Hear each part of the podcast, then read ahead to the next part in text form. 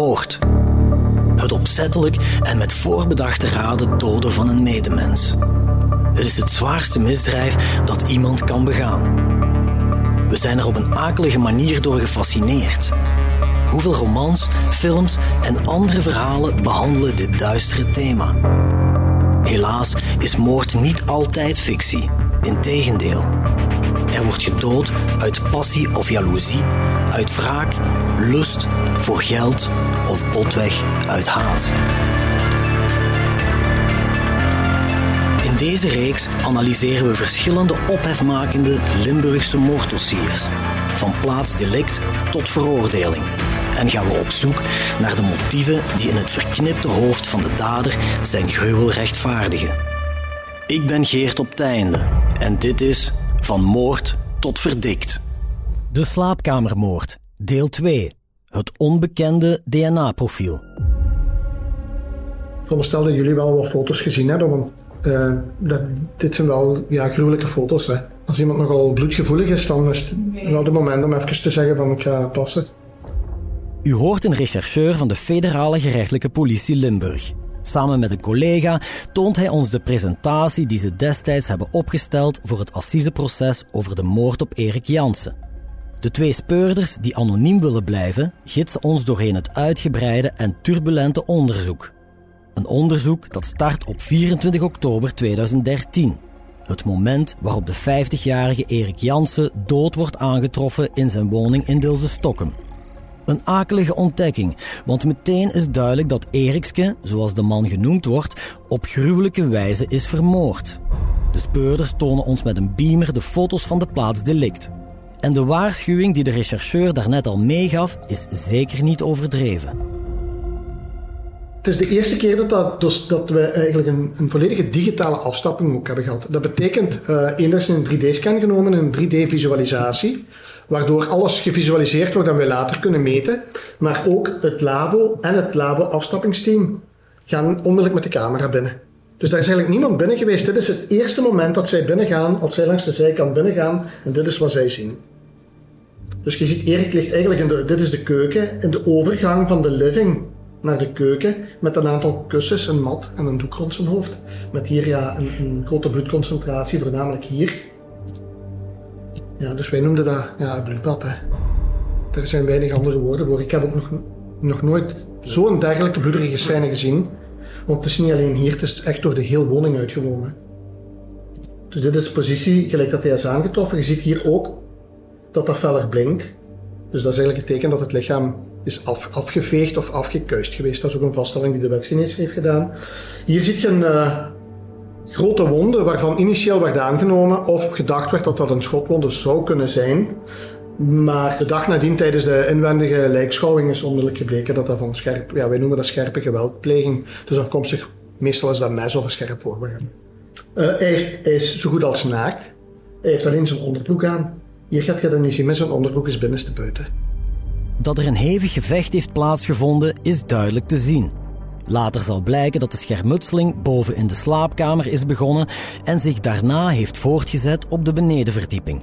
Dus Erik is, is, heel snel naar beneden gelopen, zelfs zo snel dat hij bijna over dat muurken is gegaan. Want er zijn ook nog bloedspatten aan de andere kant. Dan is hij hier naar beneden. Ja, wat daar het dichtste bij is, is natuurlijk de deur naar buiten. Hè.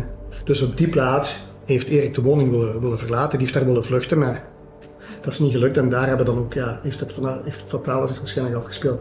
Je ziet dat als je van boven naar beneden komt, dus dat is echt daarover dat hij daar nog geleund heeft. Hè. En toen was hem al zwaar bebloed. De trap met de bloedpatronen. Um, dat is de overloop van boven. Hier links is de badkamer en rechtdoor is de slaapkamer. De badkamer is de enige plaats waar geen bloed is. Dit is de rechterkant van het bed. Uh, zijn schoentjes, die staan eigenlijk als je zou gaan slapen. Het superblikje. Um, horloge. Horloge. En hier lag nog een een portefeuille. Maar die is verdwenen. En de huissleutels die waren ook verdwenen. De toegangssleutels die staken normaal aan de binnenkant van de deur. Het is een ongelooflijk slagveld dat donderdagmiddag 24 oktober 2013 wordt aangetroffen in Dilse Stokken. Maar zo'n bloedbad, dat laat wel veel sporen na. We hebben schoeselsporen gevonden. in het bloed. We hebben de schoen kunnen achterhalen, Adidas type Niza, maat 4041.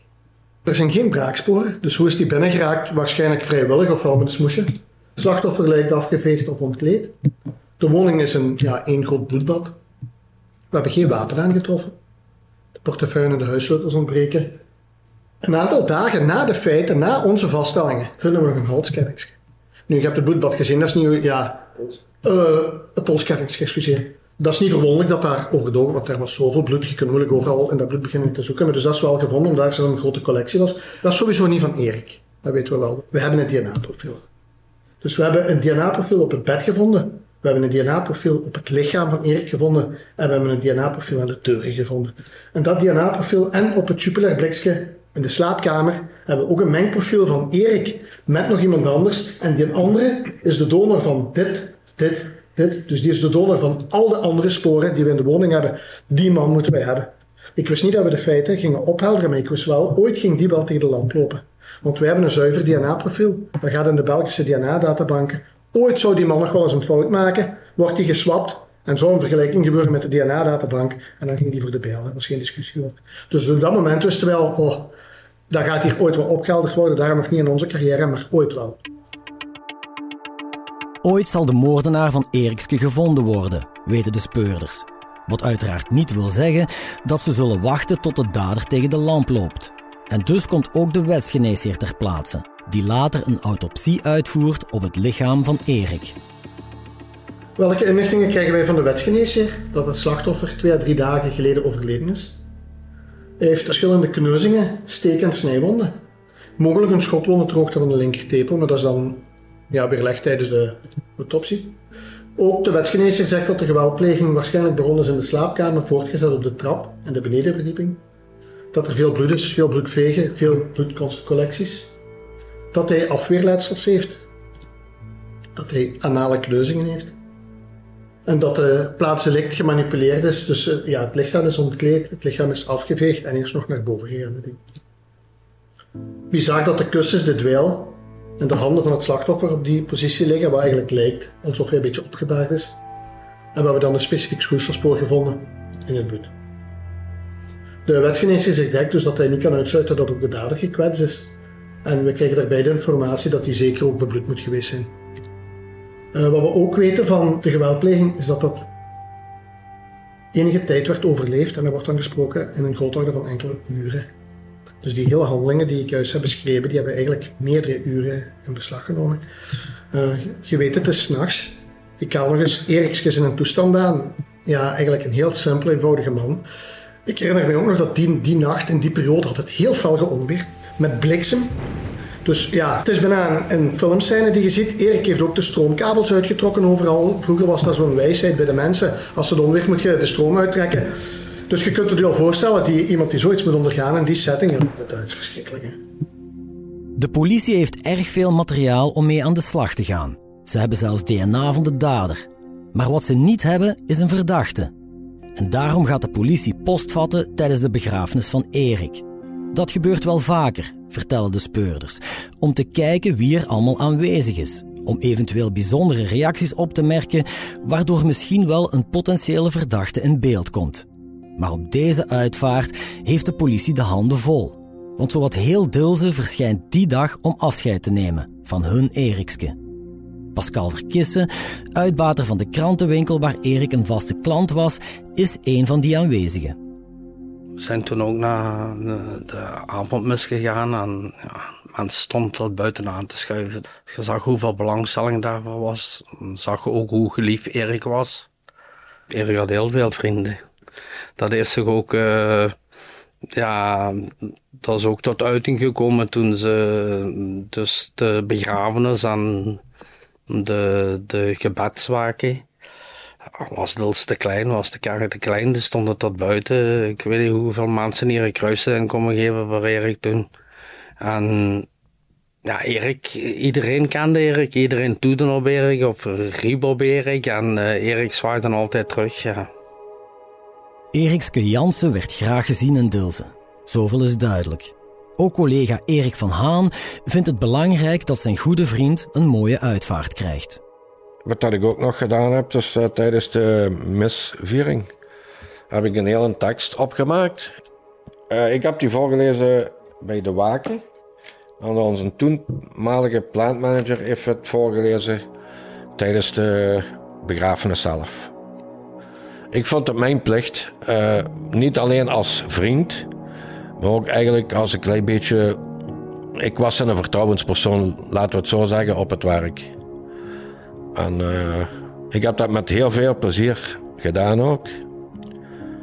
Maar het was toch zwaar om het voor te lezen allemaal in de kerk. Om, ja, zo was Erikske gewoon. Uh, hoe Erikske was, staat eigenlijk op papier. De politiescreening tijdens de druk bijgewoonde begrafenis van Erikske levert helaas niets op. En dus staan de speurders aan de start van een zeer complexe en frustrerende zoektocht naar de dader. Uh, we hebben in totaal 33 onderzoekspistes gedaan. De eerste onderzoekspistes waren eigenlijk één relationeel, had hij een relatie of niet, en twee was buurtgebonden. Dat is ook de onderzoeksrechter die, die eigenlijk de prioritering bepaalt. En dan hadden we nog, nog 31 andere onderzoekspistes. De buren verklaarden dat ze eigenlijk in december het jaar voordien dat Erik het slachtoffer werd van een inbraak. Daar is een spaarpot gestolen. Spaarpot, ja, nu doorwint de crimineel die alleen een spaarpot steelt. En ze hebben daar toen vier jongeren opgemerkt in de buurt. Die zijn nooit geïdentificeerd, maar we dachten, tja, een aantal jongeren, dat is wel bizar, dus misschien moeten we eens bij de jongeren gaan kijken. 33 onderzoekspistes. Het klinkt als een onmogelijke opdracht. Maar plots komt het onderzoek dan toch in een stroomversnelling terecht. Dankzij het DNA-profiel dat de speurders hebben gevonden in de woning van Erik. Krijgen we interessante elementen. Dan gaat naar een DNA-databank en die zeggen: Kijk, wij weten niet wie dat is, maar we hebben wel twee hits. Het profiel dat is aangetroffen in de woning van Erik. En wat op het lichaam van Erik is aangetroffen, dat DNA-profiel is van een persoon. En die persoon kunnen wij linken aan een diefstal met braak in een privéwoning. Al enige tijd terug, 2009, dus dan spreken we vier jaar voor de feiten. Daar hebben ze raamstuk gestaan. Aan dat raam daar zijn ze doorgeklommen. Daar is een beetje bloed gevonden. Dat bloed verklaart het DNA-profiel. En de buiten zijn vier dvd's en voor die woning heeft die vrouw verklaard, hier is een plaats waar altijd handjongeren komen. Altijd staan hier jongeren, dus ik denk dat die er iets mee te maken hebben. Dat feit is niet opgehelderd, maar dat bloedspoor is wel een DNA-databank. We hebben een tweede, we zitten 2009. Je gaat direct escalaties in in de geweldpleging. Dan zitten we met een gewapende overval op een boekhoudkantoor. Dan zitten we drie jaar verder. Dus eigenlijk een jaar voor de feiten op Erik. Daar is een boekhoudkantoor overvallen. Een jonge gast die geld eist onder bedreiging van een vuurwapen. Die te vloed wegvlucht. En die laat op zijn vlucht verstopt hij achter de balustrade van een omheining, eigenlijk uh, schuin tegenover Erik woning, verstopt hij eigenlijk een, uh, een pul, een bivakmuts en een BB-gun. En de bivakmuts, daar wordt een DNA-profiel op gevonden. Hetzelfde DNA-profiel als de inbrek in de woning, hetzelfde DNA-profiel als in de woning van Erik. Daar is ook een schoedselspoor gevonden. En we krijgen daar een beschrijving van. Er is een robotfoto opgesteld van een dader en we krijgen een beschrijving van de dader van die gewapende overval, 17 tot 25 jaar, lichtgetaande huidskleur, Vlaamstalig, met een mager en tenger postuur, wordt bevestigd door uh, de pul die we gevonden hebben, wat een maat smal is. Dus wat hebben we eigenlijk? Als we alles vergelijken, we hebben die DNA-hits, we krijgen deze elementen met de robotfoto. En wat hebben wij aan ons dossier? De piste hangjongeren. Hij moet een niets dragen. Hij gaat waarschijnlijk dat kettingje gedragen hebben. En hij moet een jeansbroek gedragen hebben. En hij moet uit de buurt komen, want alle elementen wijzen erop. Dus dit is op dat moment het beeld dat wij hebben. Wat eigenlijk zei dat we heel veel hebben, maar dat het eigenlijk frustrerend is dat we niet weten wie die man is. Ja. Eigenlijk heel frustrerend op dat moment. De piste hangjongen wordt door de onderzoeksrechter van piste 25 naar piste 3 geschoven. Dat is nu de prioritaire piste. 1 en 2 zijn volledig uitgerechercheerd. Dat is het niet. Het is dus al zeker geen moord in de relationele sfeer. En ook de buurtgebonden piste zorgt niet voor een doorbraak. En dus wordt de focus verschoven naar piste nummer 3. Hangjongeren. De politie vat het plan op om een selectie te maken binnen de groep hangjongeren in de buurt. Want ze kunnen niet zomaar van elke jonge man DNA afnemen. En om die selectie te kunnen maken, wordt er samengewerkt met de dienst gedragswetenschappen, om zo een daderprofiel uit te werken. Dat levert twee interessante elementen op. Enerzijds heeft de dader waarschijnlijk een problematische jeugd gehad en heeft hij waarschijnlijk al eerder criminele feiten gepleegd. Dus bestaat er een grote kans dat de dader al in de politiedatabank zit. Dus de eerste selectie die we gedaan hebben is eigenlijk 17 tot 21 jaar, gekend in de politiedatabank voor geweld en of diefstal. En dat zijn 13 personen, 13 jongeren.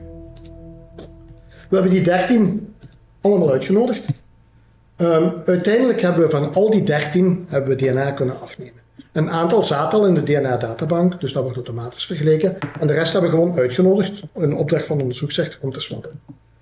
Er zijn dus van drie personen hadden we al een DNA-profiel in de databank. Dus die vergelijking moesten we gewoon vragen. Negen personen hebben toestemming gegeven, want dat is altijd met toestemming. En er is eentje die geen toestemming gaf. Hij gaf als uitleg dat hij geen DNA gaf, omdat hij contact had gehad met zijn advocaat. En die had gezegd, volgens hem, kijk, je moet dat niet geven. Als jij er niks mee te maken hebt, de politie moet zijn onderzoek doen, je moet dat niet geven. De dertien jongeren waarvan sprake worden allemaal uitgenodigd voor een verhoor. Negen jongens van wie het DNA nog niet in de databank zit, laten dus een staaltje afnemen. En de jonge man die in eerste instantie weigert om DNA af te staan, werkt wel op een andere manier mee. De speurders leggen hem een robotfoto voor van de vermoedelijke dader van een gewapende overval. Een overval waarover de rechercheur daarnet sprak. Iedereen hebben wij die foto voorgelegd. En niemand gaf er een bepaalde naam. Dus iedereen zegt, ik ken die man niet. Behalve hij, zei, ah, dat zou de dier of de dier kunnen zijn. Maar ook dit spoor loopt dood. De op de robotfoto herkende man heeft niets met de feiten te maken. Intussen beslist de onderzoeksrechter dat er toch DNA zal worden afgenomen van de persoon die weigerde, desnoods onder dwang. Hij werd aangehouden voor de rechter om DNA met dwang. Nu, dwang, ik ga dat zelfs uitleggen, dat is niet met, met geweld. Dus dan wordt zijn advocaat verwittigd om het verhoor aanwezig te zijn. En ik bel die advocaat en ik zeg, ja kijk, uw cliënt is aangehouden. Hoe zegt hij die is aangehouden? Ik zeg, ja, excuseer meester, maar als jij adviseert om geen DNA af te geven. Ik zeg, we doen een moordonderzoek. Wat, hè, wat denkt u dan dat er gaat gebeuren? Dat we zeggen, sorry, we gaan dat zo laten. Ik zeg, die wordt aangehouden, we gaan de procedure dwangen. En dan zegt de advocaat tegen mij, ja, maar ik heb geadviseerd om wel DNA af te geven. Ik heb gezegd, als je daar niks mee te maken hebt, geef dan gewoon uw DNA. En die zaak is gedaan. We zijn bij de rechter gegaan. De rechter heeft dan gezegd, er gaat dwang gebeuren. Uh, dat was nog in Tongeren, in een lokaal. Ik heb hem gezegd, ik zeg, ik ga dat met dwang moeten doen. Hoeveel mensen moet ik laten komen? Hè, moet ik zeg maar vijf of tien, maar we gaan, wij gaan u swappen. Hè. En dan zegt hij, nee, ik ga nu wel de, toestemming geven. Uh, ik heb hem dan geswapt.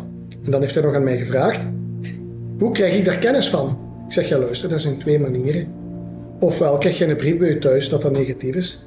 Ik zeg, ofwel ziet jij morgens, zonder dat je het weet, ziet je blauwe lampen weer schijnen. En eer dat je het weet, vallen wij binnen. Zit je geboeid, dan zit je in de combi. Ik zeg, dat zijn de twee manieren waarop jij kennis krijgt.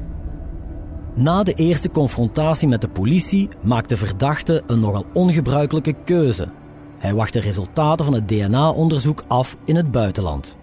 Een week lang hoort hij niets van de speurders en dus keert hij terug naar België. Voor de zekerheid belt hij dan maar zelf naar de politie om te polsen of het DNA-onderzoek al iets heeft opgeleverd. Niet veel later, op 11 maart 2014, komt het verslag van de wetsdokter binnen. Dus we hebben het resultaat 11 maart, een week nadat hij gebeld heeft, ga naar de fax. Meestal, als ik een DNA-onderzoek heb en het is positief, dan verwittigt hij even. Hij belt, kijk, ik heb een verslag, daar zit het in, ik ga het nu faxen. Dat was nu niet gebeurd. Waarschijnlijk omdat er zoveel profielen waren. En ik ga naar het bureau van onze, onze. Ik zie op de fax, ik een bundel liggen. En ik pak daar, ik zie, oh, DNA-onderzoek van ons. Dus wij dachten al dat het negatief ging zijn. Ik ken die verslagen en ik weet op het einde staat de conclusie. Als daar een DNA-code staat, dus als een verdachte DNA wordt afgenomen, dat is nooit met naam. Die krijgt een DNA-code. Zodat het DNA-labo eigenlijk niet weet wie die persoon is om volledige objectiviteit te waarborgen. Maar wij weten wel wie die codes zijn natuurlijk. Hè. En ik kijk in dat verslag en ik wandel naar mijn bureau. Hè. En ik zie van achter een DNA-code staan. Hè. Ja, en ik roep door de gang. Ik zeg, goh, we hebben hem hè.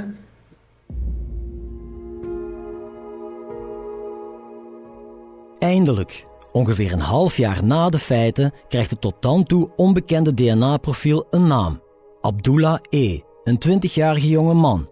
En hij is geen onbekende voor de politie. Uh, we doen een beeldvorming van hem. Uh, ook eigenlijk ja, ook geen gsm, geen auto, werkloos. Inderdaad problematische jeugd en was ook wel gekend in onze databanken voor eerdere criminele feiten. Financieel, hij heeft één dag gewerkt en als ik me niet vergis is hij niet opgedaagd die dag. En als ik zijn budget moet omschrijven, kan ik dat wel samenvatten naar 0 euro. We doen een huiszoeking. Hij is daar gearresteerd, s ochtends vroeg, zoals voorspeld, met de blauwe lampen, met de handboeien aan en afgevoerd. Uit de woning van Erik waren de sleutels en de portefeuille verdwenen. We hebben die niet gevonden. We hebben al de messen onderzocht, de kledij onderzocht, het bloed. We hebben daar niks gevonden. Telefonie negatief. We hebben zijn laptop meegenomen. Die hebben we wel onderzocht en dan uh, krijgen we natuurlijk al een sterke aanwijzing. Dat is een foto die we daar gezien hebben. Dat is op het huwelijk van zijn broer. En als je daarop in gaat zoomen, daar heeft hij een kettingsje rond de rechterpols. En hij zal later zeggen, dat is inderdaad juist meneer. Ik wist niet dat ik dat kwijt was. Een paar dagen later zag ik dat ik mijn kettingsje kwijt was. Dat is mijn kettingsje. Dus uh, dat was dan de aanwijzing ook voor ons. Dat hij er daar heeft achtergelaten. En dat kan alleen achtergelaten zijn natuurlijk tijdens een schermutseling op die plaats, ook gezien de bloedconcentratie daar. Na zijn arrestatie wordt Abdullah meteen verhoord. En al snel vertelt hij spontaan een eerste versie van de feiten. Hij zegt erbij, kijk, het is zo dat Erik mij had uitgenodigd ook. Voor voetbal te kijken, voor pintjes te drinken. Ik ben naar de nachtwinkel gegaan om uh, pintjes te gaan halen. Eén keer ben ik daar geweest. Uh, twee keren ben ik gaan bijhalen, want Erik wilde, die wou goed drinken. En op een gegeven moment heeft hij dan ook gezegd, uh, Erik heeft, uh, die voelde zich eenzaam en die zocht zo wat toenadering. En die is een erotisch betaalprogramma opgezet. En hij voelde zo aan een erotische sfeer die hij creëert om de aanzet te geven dat Erik hem dus heeft willen ja, uh, aanranden. Hè. Daar komt het op neer. Hij begint nog allemaal dat ze samen naar de prostituee zouden gaan. Hij is dan een tweede keer naar de nachtwinkel gegaan, zegt hem voor nog bier bij te halen. Nu we weten al dat Erik, die had eigenlijk niks gedronken. Hij heeft daar de eerste bierblikjes in de vuilbak Ola gegooid van de nachtwinkel. En dan heeft hij hem nieuw gekocht. Wanneer Abdullah, althans volgens zijn versie van de feiten, de tweede keer terugkeert van de nachtwinkel, stelt Erik hem voor om de nacht bij hem thuis door te brengen. Erik heeft dan voorgesteld, blijf daar slapen. Terwijl hij daar ligt te slapen, dan is Erik even buiten gegaan. Die komt terug binnen, hij hoort aan de deur en hij ligt boven te slapen. En dan komt Erik naar hem toe en die trekt de deken van hem af en die ja, probeert hem uh, aan te randen volgens zijn verklaringen. Hij kan zich niet losrukken. Hij maakt wilde bewegingen met zijn mes. Hij had een springmes bij, heeft hem altijd bij. Hij had hem gekocht in uh, Stok Amerika in Dilsen. En heeft dan ja, gestoken. Dat zal dan in de rug geweest zijn.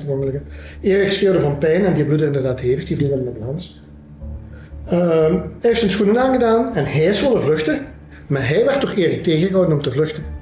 Dus hij draait eigenlijk op dat moment het verhaal volledig om. Maar gelijk gezegd, wij komen niet tussen. Vertel, vertel maar een keer hè, hoe dat het gelopen is. Is van de trap gevallen. Hij is er bovenop gaan zitten. Ja, dan beginnen rochelen en, en een beetje bewegen. En hij merkte dat hij ja, stilletjes aan dood was. Hij heeft hem dan met de polsen gesleurd naar de woonkamer, op de rug gelegd. En doet hem de lichten aan. En daar was heel veel bloed. Er was geen sleutel op de deuren. Hij heeft alles doorzocht. En ook het nachtkastje. Dus hij zegt dat hij eigenlijk heel de woning nog doorzocht heeft naar de sleutel om uit de woning te geraken, want in zijn visie was hij eigenlijk opgesloten. Erik had hem opgesloten en de sleutel ergens verstopt. Is weggegaan. Is naar het park gegaan. Daar heeft hij het mes weggegooid. De kledij en, en zijn schoenen, die inderdaad bebloed waren, die heeft hij samengestoken, die heeft hij gewassen. En nadien heeft hij die in een kleine container in de Carrefour gegooid, bij hem een beetje verder. Na die eerste spontane verklaring gaat de federale gerechtelijke politie op pad om de verklaringen van Abdullah te verifiëren. De conclusie van dat onderzoek is zeer duidelijk. De verdachte heeft over zowat alles gelogen. En dat zal niet de laatste keer zijn. Abdullah's leugens komen al meteen aan de oppervlakte tijdens de zoektocht naar het moordwapen, het mes. Hij heeft dat weggegooid in het park. Dus het hele park wordt doorzocht met metaaldetectoren, met 10, 20 man. Overal waar hij dat gegooid heeft, een heel zone, nog groter dan twee voetbalvelden hebben we doorzocht, waar hij dat getoond heeft. We hebben dat mes niet gevonden, maar als je ziet wat we wel gevonden hebben, als het mes daar zou gelegen hebben, dan hadden we het ook. De kledij. Ook een hele speciale. Ah, meneer, ik heb dat gewassen en ik ben uh, naar de Carrefour gegaan. Er stond een, container van Kids for Africa Help. Een groene en een zwarte. Zo gedetailleerd, je kunt het u niet voorstellen. Ik heb het daarin gegooid, meneer, en er vanaf te zijn. Dus ja, we gaan daar naartoe, we gaan een foto trekken. Maar er staat geen container. Dus we gaan hem die vragen van voor, ja. Ze hebben daar containers gestaan. Ja, ja, daar hebben containers gestaan, maar die zijn al twee jaar weg, meneer, die containers. Daar hebben er inderdaad twee gestaan van Kids. Die zijn weg. Is twee keer naar een nachtwinkel gegaan om bier te gaan halen, want er was heel veel bier gedronken. We hebben de bewakingsbeelden. Dit zijn de bewakingsbeelden. Nu, hier is de kwaliteit nog niet zo goed. Uh, maar ja, iedereen zal zien dat, dat, die persoon op zijn minst gelijkenissen vertoont met onze verdachte. Die koopt drie blikjes Jupiler. Hetgeen dat wij zoeken. En die steekt eigenlijk in een zwart zakje. Die man heeft dat ook verklaard. Dus de verkoper, waarom? Uh, vanuit zijn geloof mag hij geen alcohol drinken. En om te vermijden dat mensen hem zouden zien met alcohol, heeft hij gevraagd om in een donkerkleurig zakje te steken, zodat dat niet goed. Hij is daar maar één keer geweest. En hij zegt dat hij meerdere keren is geweest, twee keer. Dus zeggen we, ja, dat klopt niet. Eh, en we tonen hem die beelden en zeggen, ja, maar dat ben, dat, ben ik niet, hè. Dat is een lookalike van mij. Hij zegt, ik heb daar de bierblikjes in een olievuilbak gegooid. Dat klopt, hè, die staat daar natuurlijk. Hè. Dus we hebben er, je ziet ook, we hebben er een camera op. Daar heeft die nacht niemand bierblikjes in gegooid. Daar heeft niemand iets in gegooid in die vuilbak.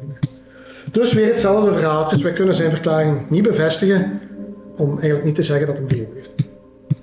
De speurders checken en dubbelchecken het hele verhaal van Abdullah. De kleinste details worden onderzocht. En hoe dieper ze graven, hoe meer leugens ze bovenspitten. Het mes, hij had dat die avond bij. Had hij gekocht in de Stok Amerika te Rotem. Twee oudere verkoopsters, uh, twee oudere dames hebben hem dat verkocht, lag in de winkel. Hij toont dus aan waar hij dat in de winkel heeft genomen. Hij is naar de kassa gegaan, heeft dat betaald. In 2011 uh, hij had dat gekocht om zich te kunnen verdedigen, want hij had problemen gehad aan het station van Genk en daar is hij ooit bedreigd geworden met een mes. Dit is een stok Amerikaan. Die is afgebrand. Voor, de, voor 2011 is die volledig in as afgebrand. Die bestaat niet meer. De mes kan er onmogelijk gekocht geweest zijn.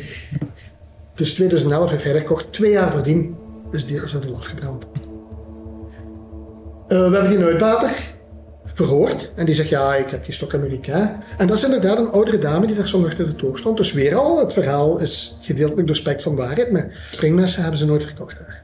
TV. Hij heeft een voetbalwedstrijd gekeken en heeft een erotische zender opgezet, een betaalzender. Daar moest je voor betalen. Uh, we zijn bij Telenet gegaan, dat was een Telenet-decoder. Uh, Erik had geen internetabonnement. Die had alleen een tv-kabel. Daar kun je niet interactief mee werken. Dus daar is absoluut geen... Uh, sekskanaal te kopen. En hij kan ook niet zeggen, ik ga nu switchen, ik ga een voetbalmatch van een dag geleden bekijken. Dat, dat was uitgesloten. Abdullah's eerste verklaring wordt dus quasi volledig weerlegd door de FGP. In de volgende verhoren zullen er bovendien nog vele versies volgen. De rechercheurs ondervinden wat later ook de psychiaters zullen besluiten. Abdullah is een pathologische leugenaar met een bijna onbestaand schuldinzicht. Hij zegt dan ook op een gegeven moment, ja, ik ben psychisch eigenlijk toch niet helemaal in orde, maar zet mij onder behandeling en ik ga het nooit meer doen, dus je kunt mij vrijlaten. En dan ook naar school. Ja. Op een gegeven moment wil hij klachten indienen tegen Erik Jansson, die hem heeft aangerand. Dus hij wil klachten indienen tegen het slachtoffer voor aanranding, terwijl later zal blijken dat hij die dus op een verschrikkelijk gruwelijke, bloedige manier heeft afgemaakt. En hij staat erop dat die klacht geacteerd wordt. Dus dat moet je tekenen, dus dat wordt audiovisueel opgenomen, maar dat wordt ook getyped een samenvatting dat later kan geverifieerd worden met, met de beelden. En hij tekent een aantal bladzijden en zegt, ah kijk, mijn blad even terug. En dan schrijft hem 187 bij zijn handtekening. En dan zeggen wij uh, eh, 187, ja, ja oké, ja, wij laten, we laten verder doen. We verhoren hem daar dan later bij. Ja, maar waarom heb je dat erbij gezet? Nee, nee, dat heb ik nog nooit gedaan. Hè?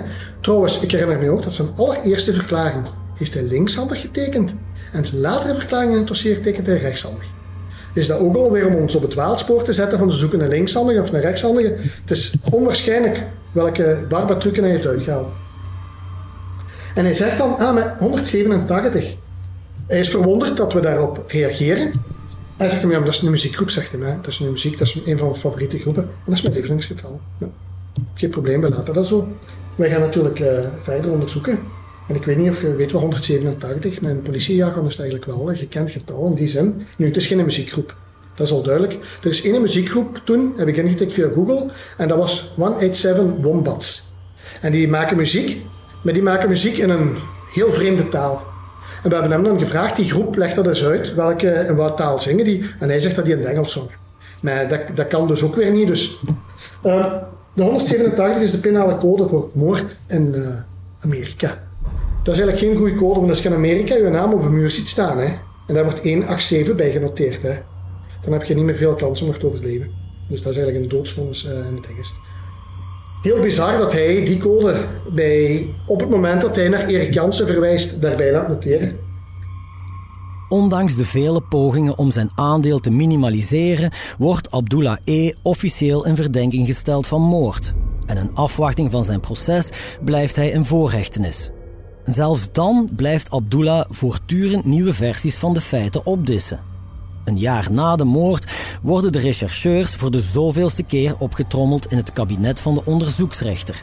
Want Abdullah heeft opnieuw iets te vertellen. De verdachte wil een nieuwe verklaring afleggen. Dus wij gaan ook naar daar samen met, met de onderzoeksrechter. En als zij binnenkomt, dan uh, ja, krijgen we eigenlijk onmiddellijk de voldaag. We zijn het vuil van de maatschappij, het gif en de duivels van de maatschappij zijn. Wij geven ons geen hand. Hij wilde eigenlijk ook dat wij niet bij het verhoor aanwezig zijn. Nu, je weet, alles wat, wij, wat hij vertelde werd door ons onderzocht. Dus hij wist, alles wat ik daar ga vertellen, als de politie daarbij zit, dat gaat, dat gaat weer onderzocht worden. Maar de rechter heeft dan gezegd, ja nee, kijk, de politie blijft hier aanwezig. Uh, wij doen het verhoor, jij wil een nieuwe verklaring, leg maar. En dan komt hij eigenlijk dat hij Erik heeft leren kennen via het park. Legt een aantal verhalen uit. Over hoe het die avond gegaan is, dat hij is gaan aanbellen, dat ze bier hebben gedronken. Dat hij inderdaad naar de nachtwinkel is geweest, maar één keer had daarover gelogen. Beide uitgekleed.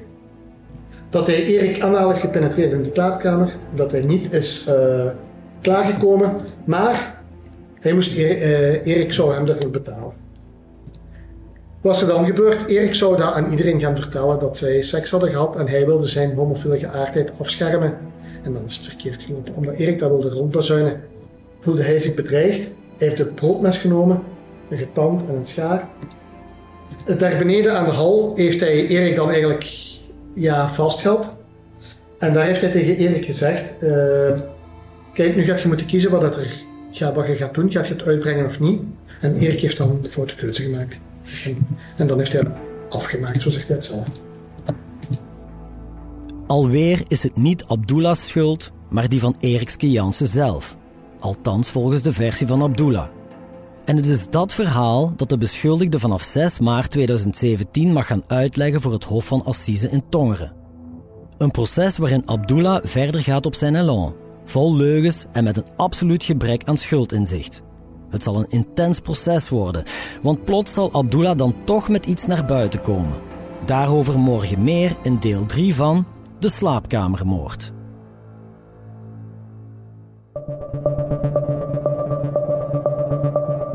U luisterde naar Van Moord tot Verdikt, een true crime reeks van HBVL Podcast. Samenstelling door Anton Kamps, Fleur van Munster en coördinator Cato Poelmans. Montage en audioproductie door de buren. Chef podcast is Geert Nies. Reageren? Dat kan via podcast.hbvl.be. Benieuwd naar wat er in de wereld gebeurt en wat dit juist betekent voor onze provincie? Ontdek onze voordelige leesformules op hbvl.be/voordelig.